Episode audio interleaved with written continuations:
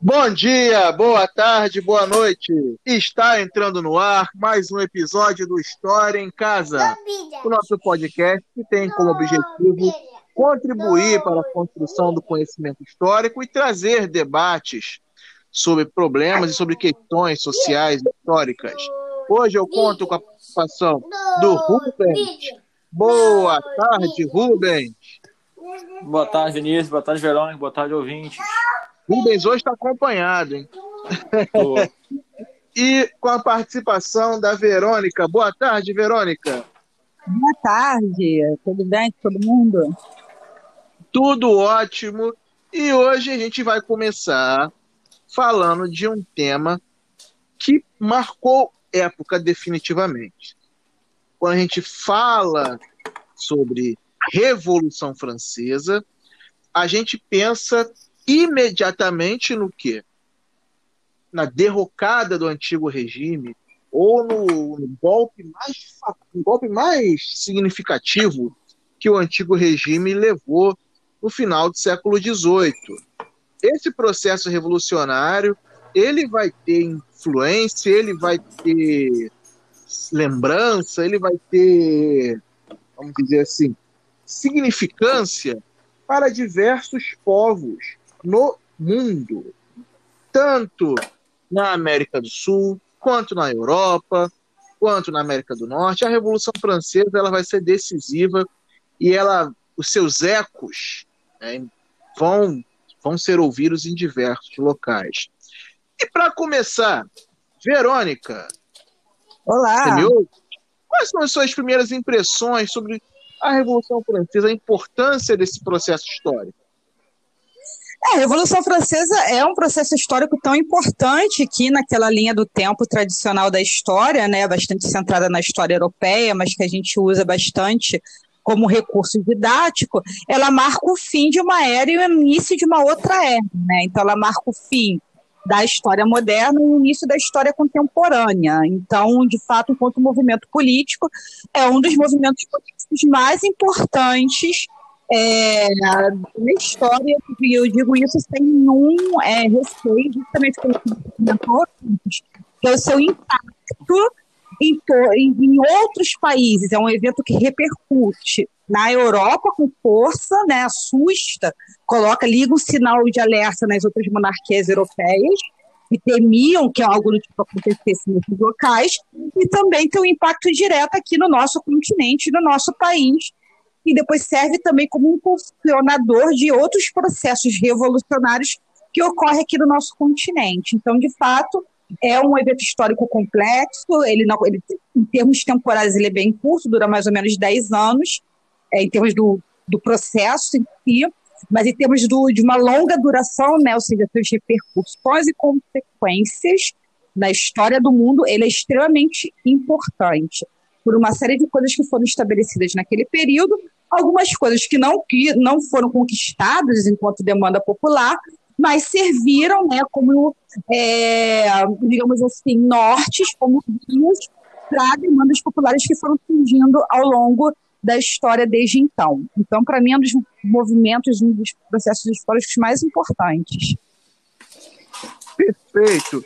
E, Rubens, esse processo Oi. histórico que é consenso seja um dos mais importantes dentro desse contexto de derrocada do antigo regime, como se inicia? Quais são os fatores que levam a França, que era a principal Estado nacional europeu, onde o, rei, o antigo regime reinava, onde ainda havia absolutismo, onde ainda havia aquela sociedade estamental, é, por que logo na França? Por que, que a França vai ruir? E que o antigo regime na França vai ruir com essa revolução? Quais são os fatores que levam né, à eclosão da Revolução Francesa? Sim, isso é um ponto muito importante que os alunos que devem entender por que, que a França, esse processo ocorre na França. Né? Se, se, existiam outras monarquias europeias que tinham uma postura uma organização política de antigo regime muito próxima ao modelo francês, né? Mas a França reunia algumas características que, ao mesmo tempo, outros estados nacionais naquele momento não reuniam. Então, a gente tem, por exemplo, uma crise econômica muito forte na França, né? A gente isso, isso geralmente a gente explica muito bem em sala, né? O Estado francês tinha graves problemas fiscais, eh, arrecadava muito menos do que gastava, e esse gasto era um gasto que a gente pode dizer que é um gasto com luxo, né? Um gasto sem muita é, função social, porque na verdade o Estado francês gastava muito dinheiro para sustentar os, os, gastos da corte, né? Da corte do Luís XIV, né? É, então esse era um gasto com, com, luxos, né? Então, os problemas fiscais. Vamos, tem que lembrar também a divisão social, acho que é importante estender, do antigo regime, que a gente tem um modelo aí clássico na França, né? Dos três estados, né? Lá o clero do primeiro, a nobreza em segundo e o terceiro estado reunindo os outros grupos sociais, né? Desde a da grande burguesia, a pequena burguesia, os setores urbanos, pobres, os pequenos comerciantes, os camponeses, né? Os trabalhadores sem, sem terra toda essa galera fazia parte do terceiro estado, né? E era esse terceiro estado que compunha a grande maioria da população francesa nesse momento, né? Alguns dados vão apontar, em termos demográficos, cerca de 95% da população francesa estava nesse terceiro grupo denominado terceiro estado. Então, na verdade, esse terceiro estado ele era tinha ampla repercussão social, né? Era, representava a maioria da população na França, mas era o que menos tinha direitos que a gente pode dizer assim dentro do antigo regime. Que direitos são esses? Acho que tem dois são fundamentais para a gente entender. O primeiro e o segundo estado eles tinham isenção de impostos, então eles não precisavam é, trabalhar para pagar impostos, né? e muitas vezes tanto a, o clero quanto a nobreza eram sustentados pelo gasto do governo.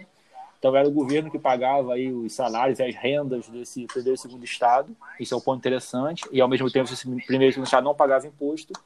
E o terceiro estado não tinha esse privilégio fiscal e era obrigado, por dessa forma, a pagar impostos, né? E muitas vezes não conseguia participar diretamente da política francesa, né? Da organização política da França, porque esses cargos eram reservados só para o alto clero e para a nobreza.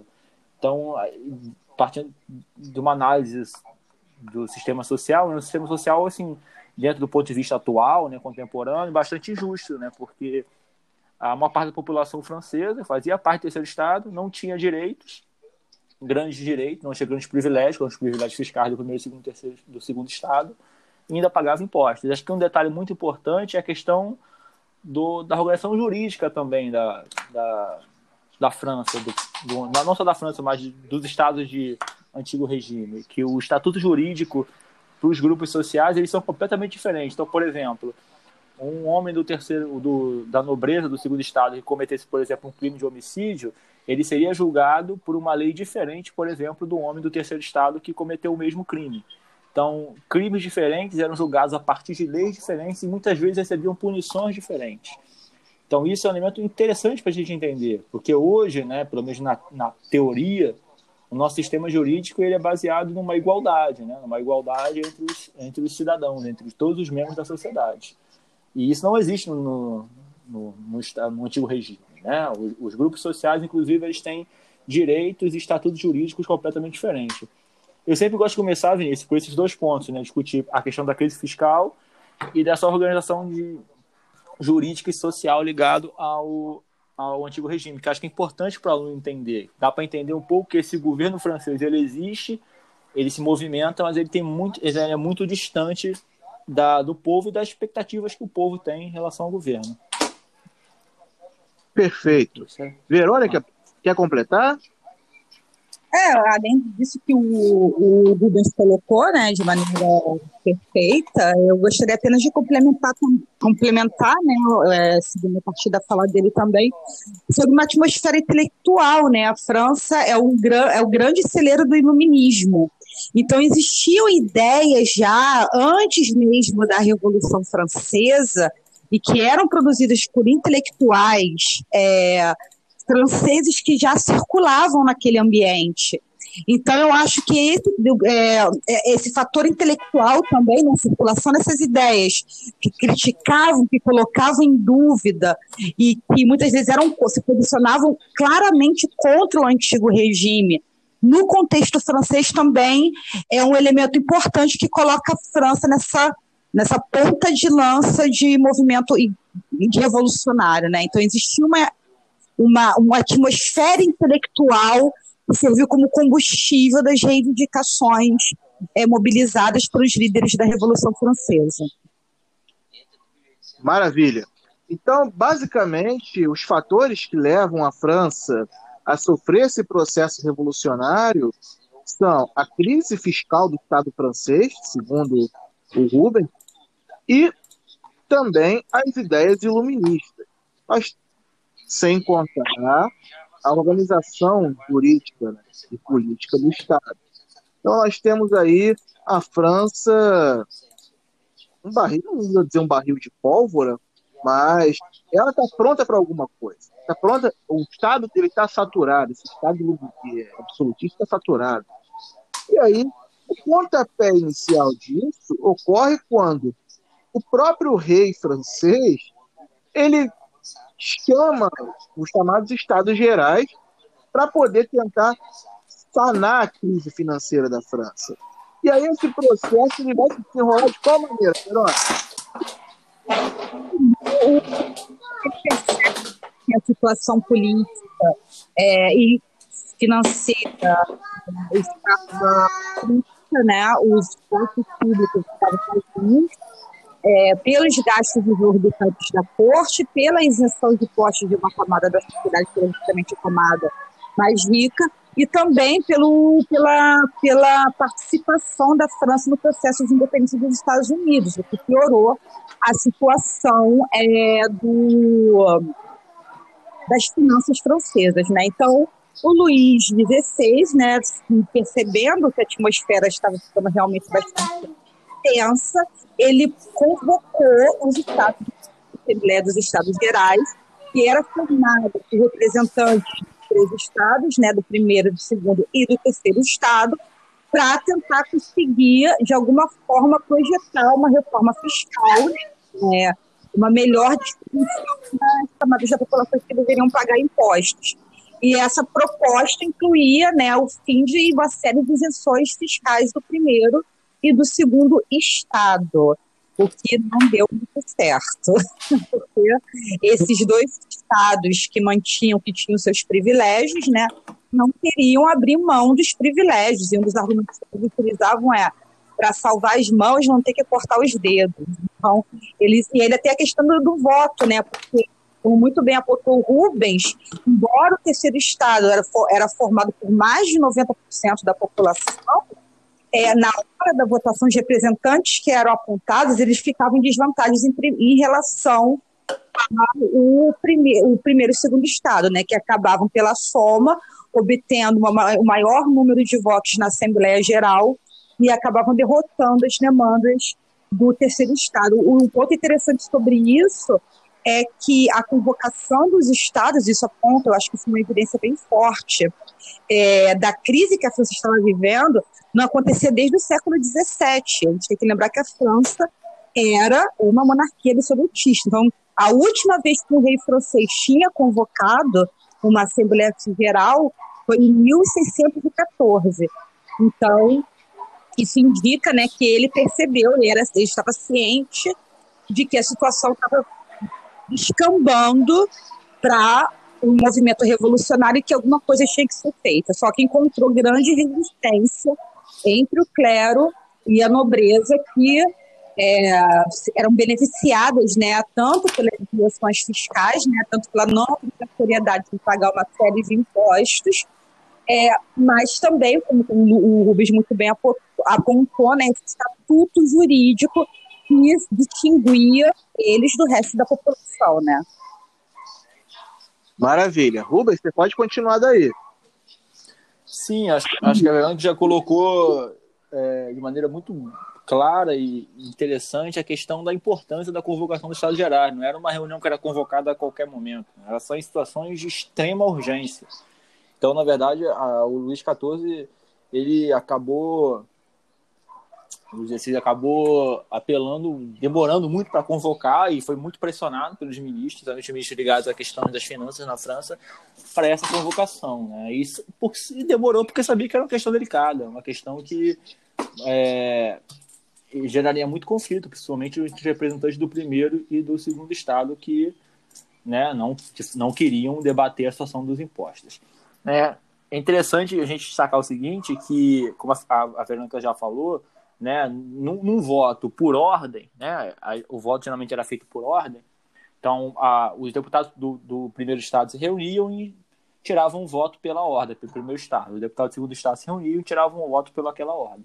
Então, nesse voto sistema de ordens, né, a probabilidade era que o primeiro e o segundo estado votassem juntos, então ficaria 2 a 1 um. O primeiro e o segundo estado votando junto e o terceiro estado votando de maneira separada.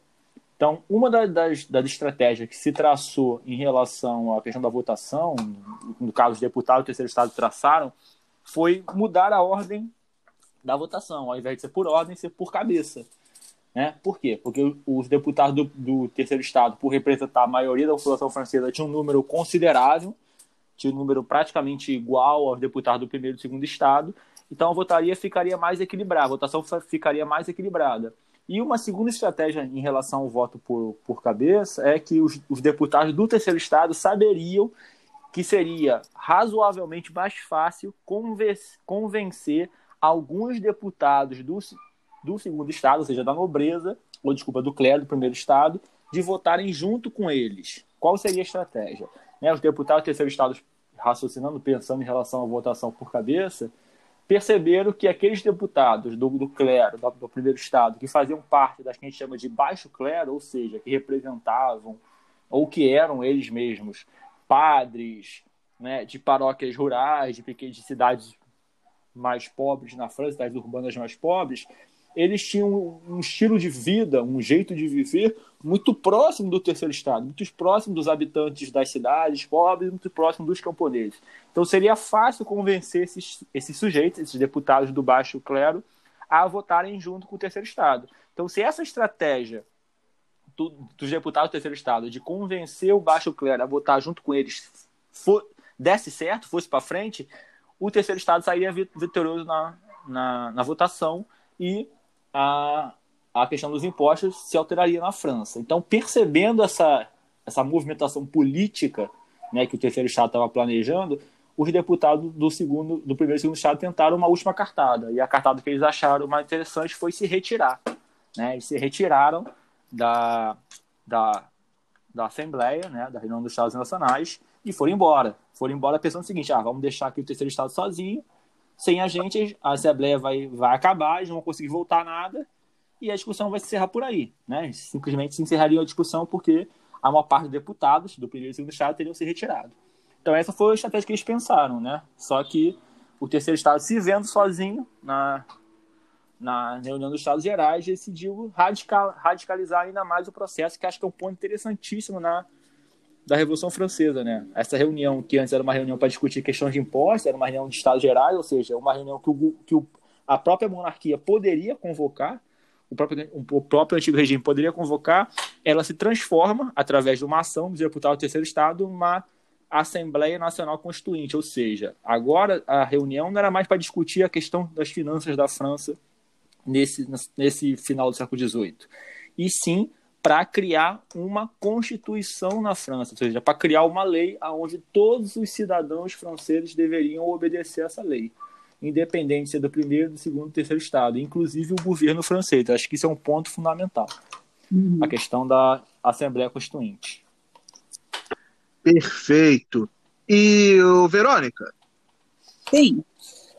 Essa Assembleia Constituinte, que vai se instalar ali em 1789, isso marca o início do processo revolucionário. E uhum. essa Revolução Francesa, ela pode ser, esse início de processo pode ser dividido no processo político e também na revolução que ocorria nos campos. Você pode diferenciar esses dois processos, por favor, para a gente poder entender? Em termos políticos, lembrar né, que, embora classicamente a gente coloque essa feudal, é, existiam ainda estruturas feudais na França. Falou comigo, Vinícius? Não, tô quieto. Ah, tá, não, que eu vi um que, eu pensei que você perguntando alguma coisa. Era algo que, é, então, a França ainda né, no campo, né, ainda existiam algumas estruturas feudais que é, excluía a população, mantia a população camponesa na França e uma situação de quase servidão em relação aos grandes proprietários rurais. E tem um fator ainda mais, mais complexo, né, que acaba contribuindo com a questão da crise financeira da França, é que já há 10 anos a França passava por uma queda na produção agrícola. Isso também teve um aumento, aumentou, teve um impacto direto nas cidades com o aumento do preço do pão. O que eu acho interessante da Revolução Francesa é que, enquanto paralelamente existia todo uma, é, esse terceiro Estado, ele era formado por uma, por uma grande diversidade, na verdade, de pessoas. Né? Ele não contava quando a gente fala assim, o povo, é uma coisa muito genérica, porque você tinha ali, no meio desse grande grupo, que era o terceiro Estado, uma burguesia que tinha uma certa é, condição financeira e o povão mesmo, as pessoas que eram, que estavam realmente despidas de qualquer acesso a recursos e que estava tendo sua situação econômica cada vez pior. Então, enquanto em termos políticos, sim, a Assembleia ela, ela, ela atinge uma, uma, certa radicalização em relação aos seus motivos originais, né, como o Rubens bem colocou, enquanto acontecia isso, paralelamente, e dentro de com representantes ali naquela Assembleia, que não necessariamente refletiam as demandas da população pobre francesa, esse, espírito revolucionário ativo igual mesmo. Acho que a Revolução Francesa é tão interessante porque ela é um processo no qual teve uma grande participação popular. Se você for comparar, por exemplo, com a independência dos Estados Unidos, é uma independência que é decidida fundamentalmente por uma burguesia e que está muito preocupada, assim, em garantir direitos, mas mais os direitos para os seus iguais. Você vê nas revoluções inglesas a mesma coisa. São revoluções conduzidas pela burguesia. O povo ele não tem uma participação tão ativa assim.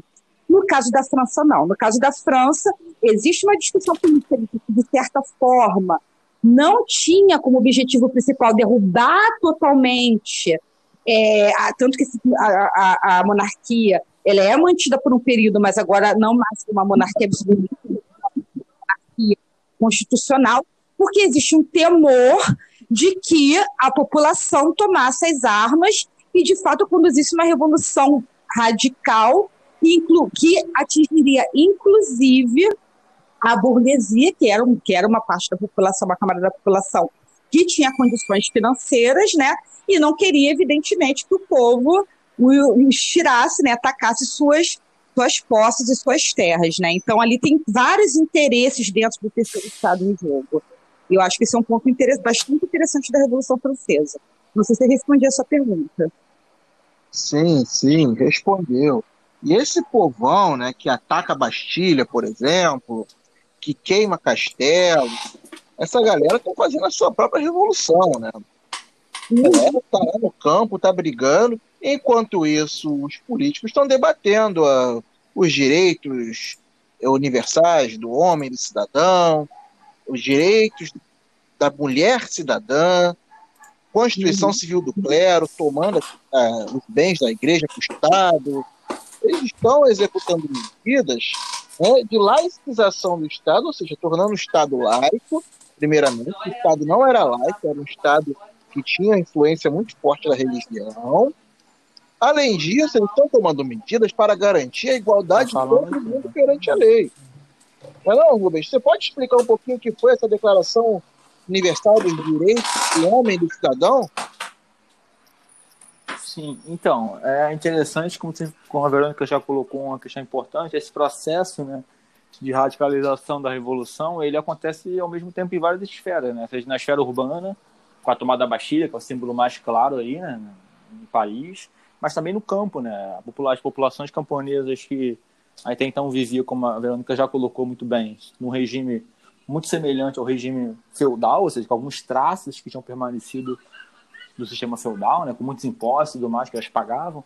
Então, essas populações se revoltam e, literalmente invadem as, as casas dos senhores, os castelos e expulsam. A galera é obrigada a fugir da cidade. Em relação à, Declaração de Direitos do Homem e Cidadão, é importante é que a declaração é um, é um marco, né? um marco na, na história mundial, que é a primeira vez um documento né, escrito pelo, pelo governo, pelo Estado, que garante direitos ao, ao homem, direitos ligados ao, ao, ao seu local de nascimento, né? a sua, ao seu país, a sua, sem, sem diferenças da sua classe social. Ou seja, o sujeito ele é, recebe uma série de direitos só pelo fato de ser cidadão, no caso do Estado francês.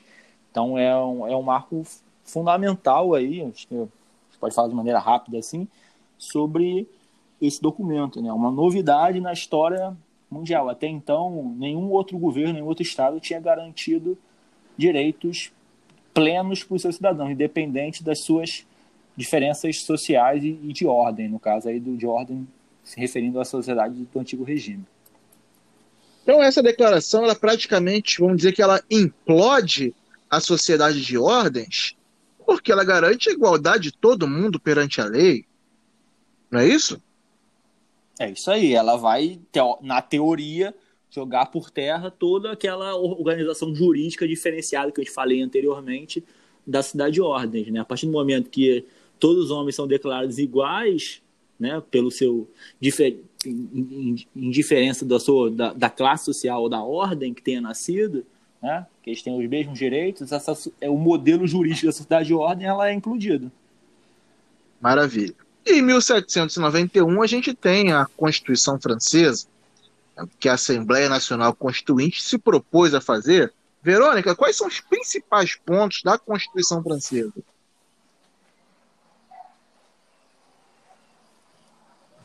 Verônica? Oi, é que deu uma, uma, uma cortada aqui. Qual foi a pergunta? É, quais são os principais pontos da Constituição Francesa de 1791, que é a primeira Constituição Francesa da história? É, eu acho que uma das coisas mais importantes, né, que o Rubens já apontou, é essa incorporação da Declaração dos Direitos do Homem e do Cidadão é, no, no, na, dessa Constituição de 1791. Além disso, a criação de um princípio constitucionalista que estabelece limites para o poder é, real, né? Então, a, a, ela torna, coloca como dentro do seu arcabouço é, legal, constitucional, uma série de princípios que eram inimagináveis numa sociedade do antigo regime. É, é uma, a sociedade do antigo regime é uma sociedade extremamente é, aristocrática e que não aceita, né, é, é, não permite, na sua própria essência, essa questão de igualdade de direitos. Além disso, outro questão importante, né, é essa tentativa de laicização do Estado, essa subordinação da autoridade clerical católica à autoridade civil, né, e também é que também já abre é, caminho para um, um, elemento que é importante hoje até para os estados nacionais modernos. Muitos estados nacionais modernos incorporam esse princípio de laicidade, também esses, direitos e garantias fundamentais que são estabelecidos nessa Constituição. Então, é uma Constituição, essa de 1791, que realmente tem um impacto para além da França e se reflete, muitos dos seus ideais se refletem em várias outras constituições ao longo do, do, do mundo, né? Quer dizer, ao longo da história mundial pós-Revolução Francesa. Maravilha. E essa Constituição ela sofre uma forte influência das ideias iluministas. Não podemos Sim. esquecer, né? vamos fazer essa relação. E a partir daí, a burguesia, que, é, que faz parte do terceiro Estado, ela está satisfeita, ela pensa o seguinte: opa, consegui o que eu queria. Agora, o seu Luizinho lá em cima, o seu rei, não pode fazer o que ele quiser. Agora, eu sou igual, eu, como terceiro Estado, sou igual ao clero, sou igual à nobreza. Agora eu tenho liberdade de expressão, agora eu posso falar mal do rei, posso falar que o rei é feio, bobo e mal. Isso eu não podia. Agora eu tenho liberdade religiosa, se eu quiser aqui praticar uma outra fé, eu posso. Só que parte do terceiro estado, parte do terceiro estado, não está achando isso o suficiente. Por quê? Vamos entender quem eram os jacobinos, quem eram os girondinos, os jacobinos não estão achando isso suficiente? Vamos lá, Rubens, é com você.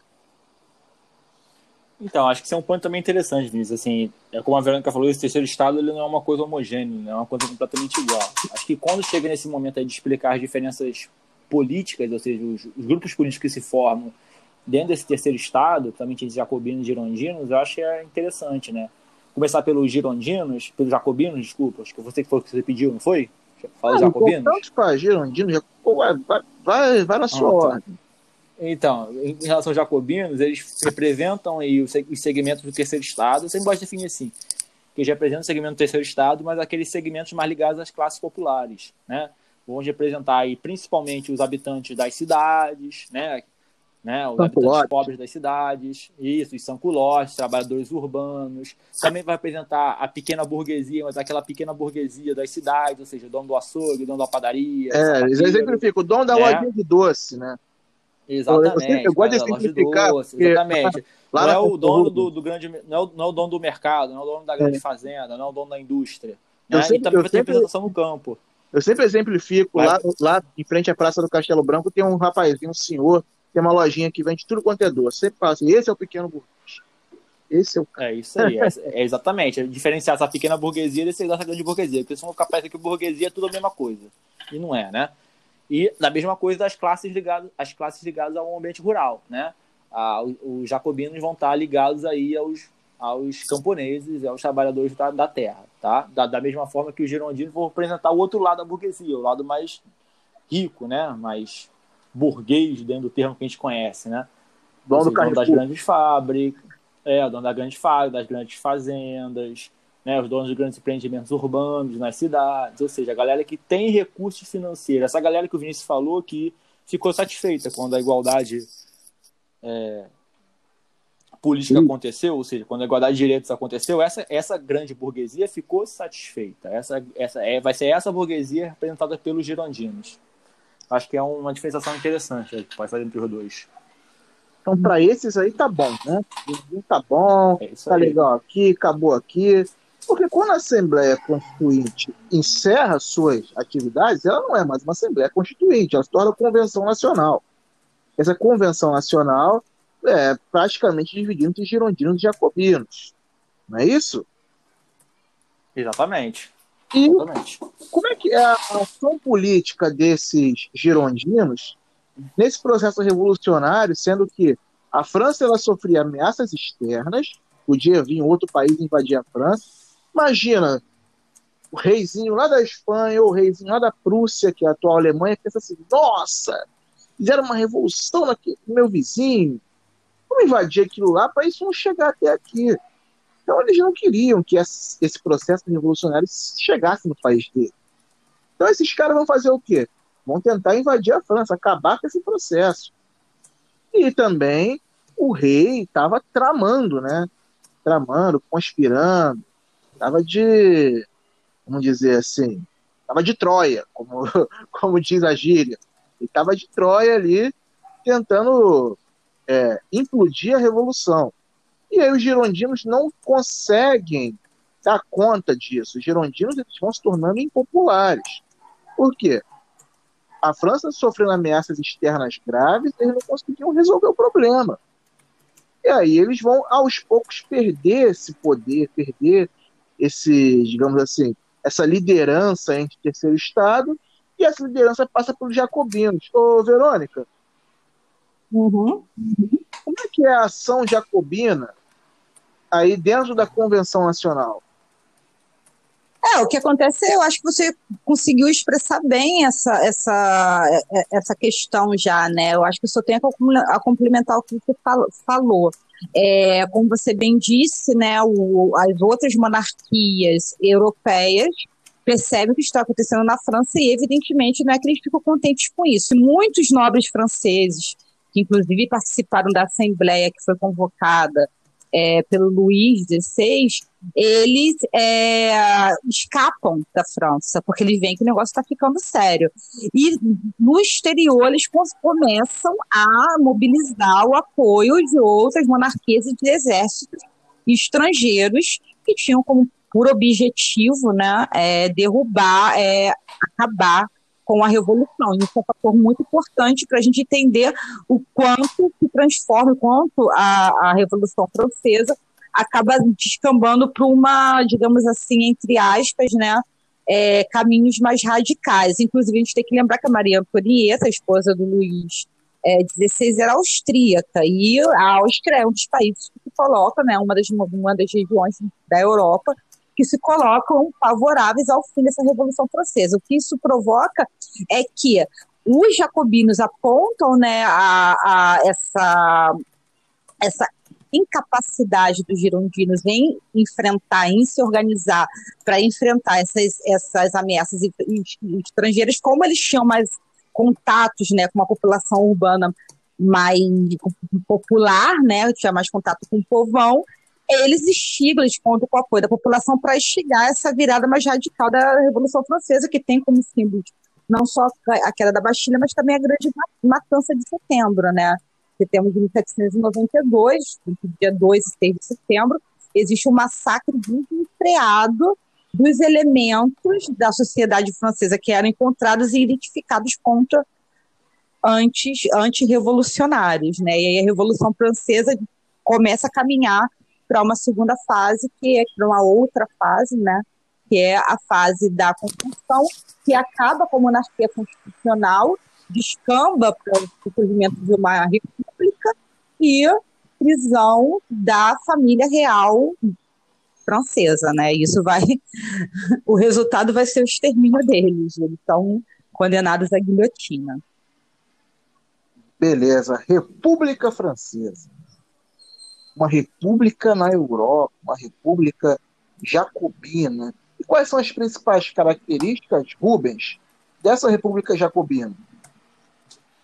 Então, Vinícius, eu sempre gosto de destacar assim, em relação à República Jacobina, porque a gente nunca tem muito tempo para trabalhar a Revolução Francesa. Se for trabalhar de maneira bastante etapada, com etapas, né, bastante detalhada, a gente vai ficar quase o bimestre inteiro falando. Mas eu gosto de dar especial atenção sobre a República. É, porque é, o nosso trabalho tem essa questão meio com o tempo, né? Nem sempre a gente consegue fazer exatamente da forma que a gente quer.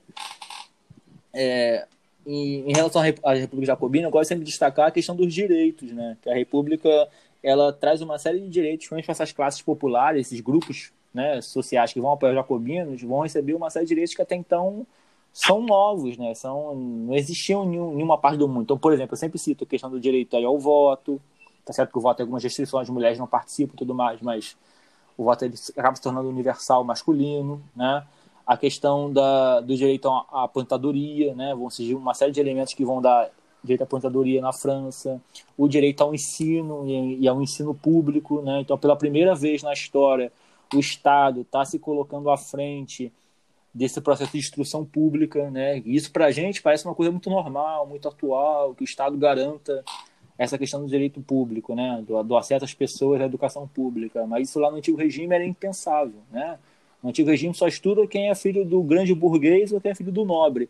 Nem o filho do pequeno burguês da padaria vai estudar. Ele vai aprender muito mal a escrever o próprio nome e a fazer algumas contas para poder substituir o pai no futuro. Mas aprender a ler e escrever de fato ele não vai aprender.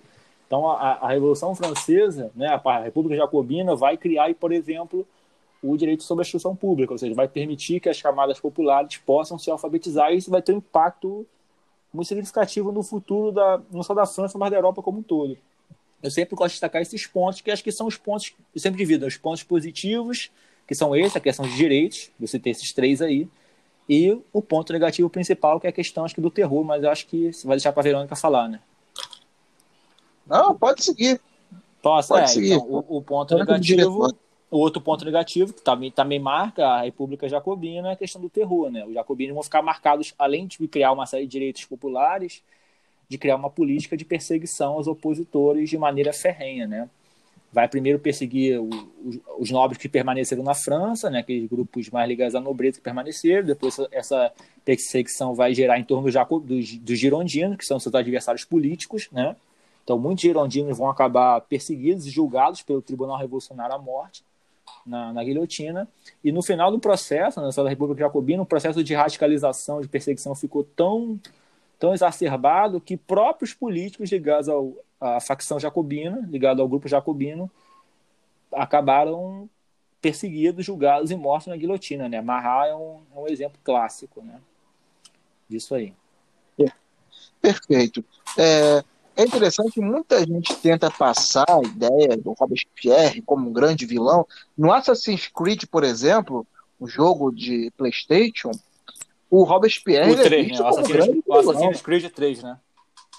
Aí, ó, olha, o Rubens é o cara do jogo. É o 3 ou é o 2? Eu não sei. O, o, 3, o 3 trata da, Revolu da Revolução Americana, né?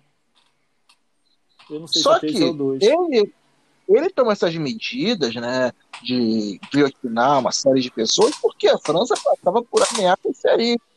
Nós temos que compreender, é isso que a gente fala sobre ter empatia histórica, é não é se colocar no lugar do outro, mas entender o porquê ele fez aquilo. Por que é. esse processo revolucionário se descamba para uma radicalização, né? Uma radicalização. Exatamente. A França ela passava, ela Até se for pensar, né, se for guilhotinar um ou dois aqui no Brasil, não seria tão ruim não. um ou dois? um ou dois? Por mim começava é. por mista, mas é, lá nos Estados Unidos, aquele velho maluco lá. Mas enfim, é, vamos continuar aqui. O Verônica, eu queria que você desse uma breve informação para gente. Nós falamos da, estamos falando da República Jacobina, uhum. e essa República Jacobina ela vai enfrentar a ameaça externa com muito mais é, sucesso do que os girondinos, né? Quais são esses? Qual é essa, por que, que isso muda? Qual é, o que é o Comitê de Salvação Pública, criado pelo Robespierre, e como eles conseguem defender a França das ameaças externas? Formando exércitos, milícias populares, organizando o exército francês para responder, primeiro combatendo quem seriam os inimigos internos da Revolução, mas eles também, assim, é, eu não concordo, assim, eu, a gente compreende o que o Robespierre faz, mas eu não assim, muitas pessoas que foram assassinadas, é, assim, também ele começou uma perseguição política contra, contra pessoas que se colocavam contra as ideias dele, né? Então, a, chega a um certo ponto que a, a revolução ela passa por um processo de se autodevorar, né? Acaba, é, sim, eles precisavam res, responder e se defender de ameaças externas e internas sérias, que não é que não existiam conspirações dentro da própria França, para poder é, acabar, terminar com, com a revolução, mas eles organizam milícias e resistem bravamente às tentativas de invasão, porque quando a gente está falando de tentativa de invasão da França para poder acabar com a revolução, a gente não está falando de uma nação europeia só que está respondendo, tá? A gente tem uma união de vários estados europeus para tentar acabar com a Revolução Francesa. E eles conseguem resistir, resistir de tempo bravamente, né? E nesse processo de resistência, uma figura acaba se destacando, né? Que depois vai ser uma figura que vai ser o marco do fim da Revolução Francesa, que é um jovem general chamado Napoleão Bonaparte.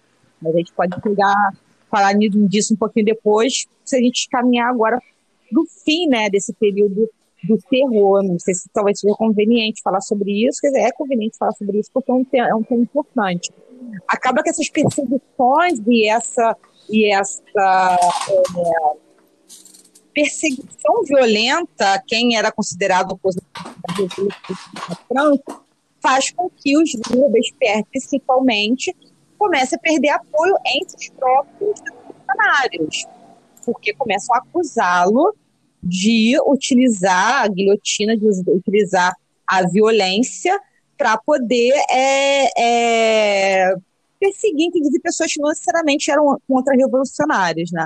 Então, nós temos um evento importante, né, nesse contexto da Revolução Francesa, que é o, o nono Termitor, que é dentro, que faz parte do calendário novo, né, que, que a Revolução Francesa também estabelece um novo calendário para a França, que o próprio Comitê de Salvação Pública, dessa vez já liderado pelos girondinos, né, que conseguem retomar o poder para poder diminuir esse ímpeto radical, prendem o Robespierre e ele é condenado à morte junto com outras lideranças é, jacobinas. E aí é inicia, uhum. né, tem um início, uma nova fase da Revolução Francesa, que é uma fase, digamos assim, mais moderada, controlada novamente pelos girondinos, né, que no momento queriam perder o poder, mas pela resistência externa e pela incapacidade de compreender as demandas populares, acabam sendo sobrepujados pelos jacobinos.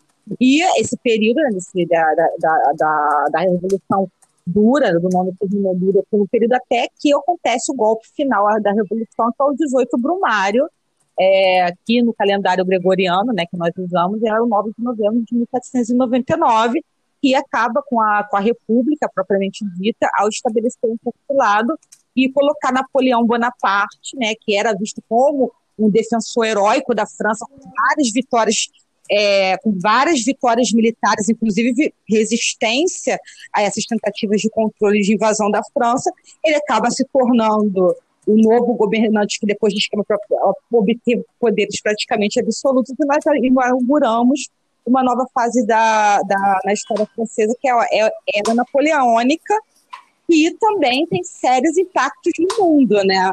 Inclusive no nosso país, que é nesse período que a família real portuguesa escapando, né, que depois de Napoleão começa uma série de invasões de expansão. Sem spoiler.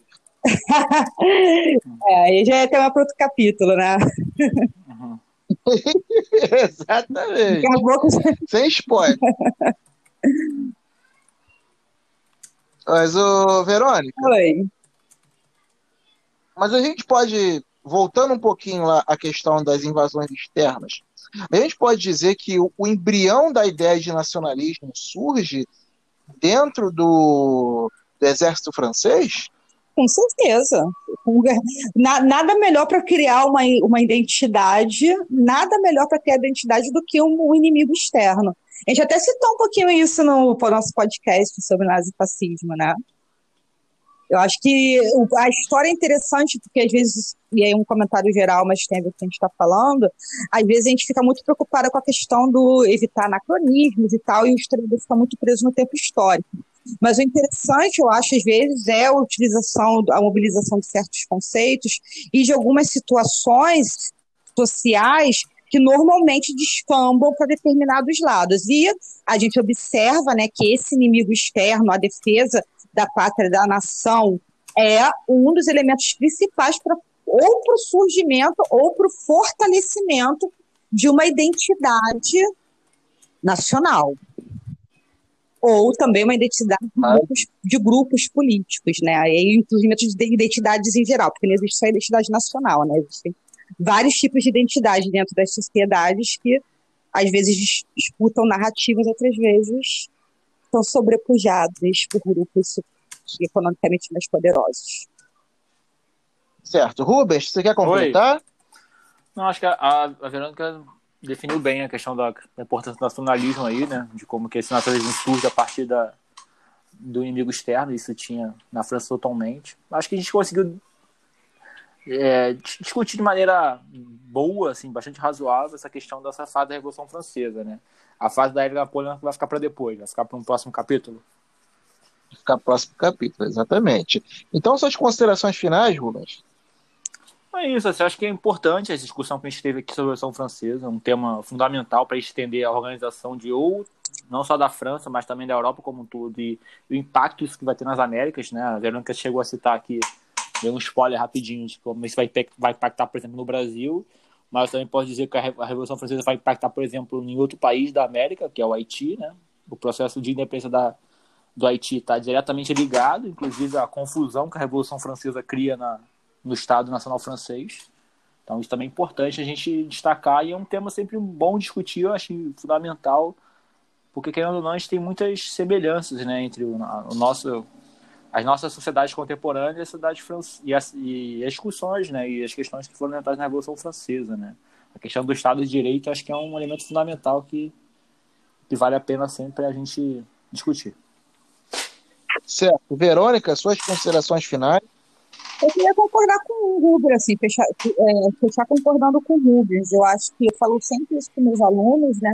que mais do que ficar decorando datas e saber a sequência correta dos eventos, e a Revolução Francesa, como eu já disse bem no início da minha, da, da minha fala, né, é um período de 10 anos, historicamente não é tanta coisa, uma década, mais ou menos, só que tem muita coisa acontecendo, são vários eventos que ocorrem ali, realmente é um período histórico muito turbulento, às vezes os alunos ficam muito preocupados em decorar fase 1, fase 2, quem é esse, quem é aquele. Eu acho que a grande lição. É, isso, o, que, o que é importante da Revolução Francesa é o seu significado, né? Qual é o impacto que ela tem. Primeiro, né, essa, o quanto ela espalha ideias revolucionárias para o mundo, já no seu contexto, no seu próprio período, mas no impacto que ela tem hoje, né, de uma experiência republicana é, no mundo já no nascente mundo contemporâneo, né? Isso começa na Europa, mas depois vai ter impactos em outras regiões do planeta. Então, isso. Primeiro, o surgimento de uma experiência republicana contemporânea, certo? Como primeiro ponto importante. A crise e a crítica ao antigo regime e a ideia, o surgimento, né, no mundo atual, de direitos e garantias fundamentais. Isso até hoje, eu sempre repito isso meus alunos, isso até hoje tem influência em muitas constituições do mundo, tá? São ideias que talvez no contexto francês de muita atenção não conseguiram ser colocadas plenamente em práticas, mas que criam uma experiência histórica que depois vai, vai ser repetida, né, evidentemente com suas peculiaridades, peculiaridades, mas em termos de instituições em outras regiões do planeta e até hoje um minuto, né, nos influencia e faz parte importante das nossas vidas. Entender a Revolução Francesa é entender o mundo que nós vivemos hoje, como se estruturam os estados hoje. Perfeito. Que então, pessoal. Né? Oi? Pelo menos os estados que não são. Com algumas exceções. Perfeito. Então, pessoal, História em Casa fica por aqui. Agradecemos muito a todos os ouvintes, a todos que têm apreciado nosso trabalho. Ficamos para uma próxima. Contamos sempre com vocês. E se cuidem, fiquem em casa. Se possível, com História em Casa. Uma boa tarde a todos e tchau, tchau.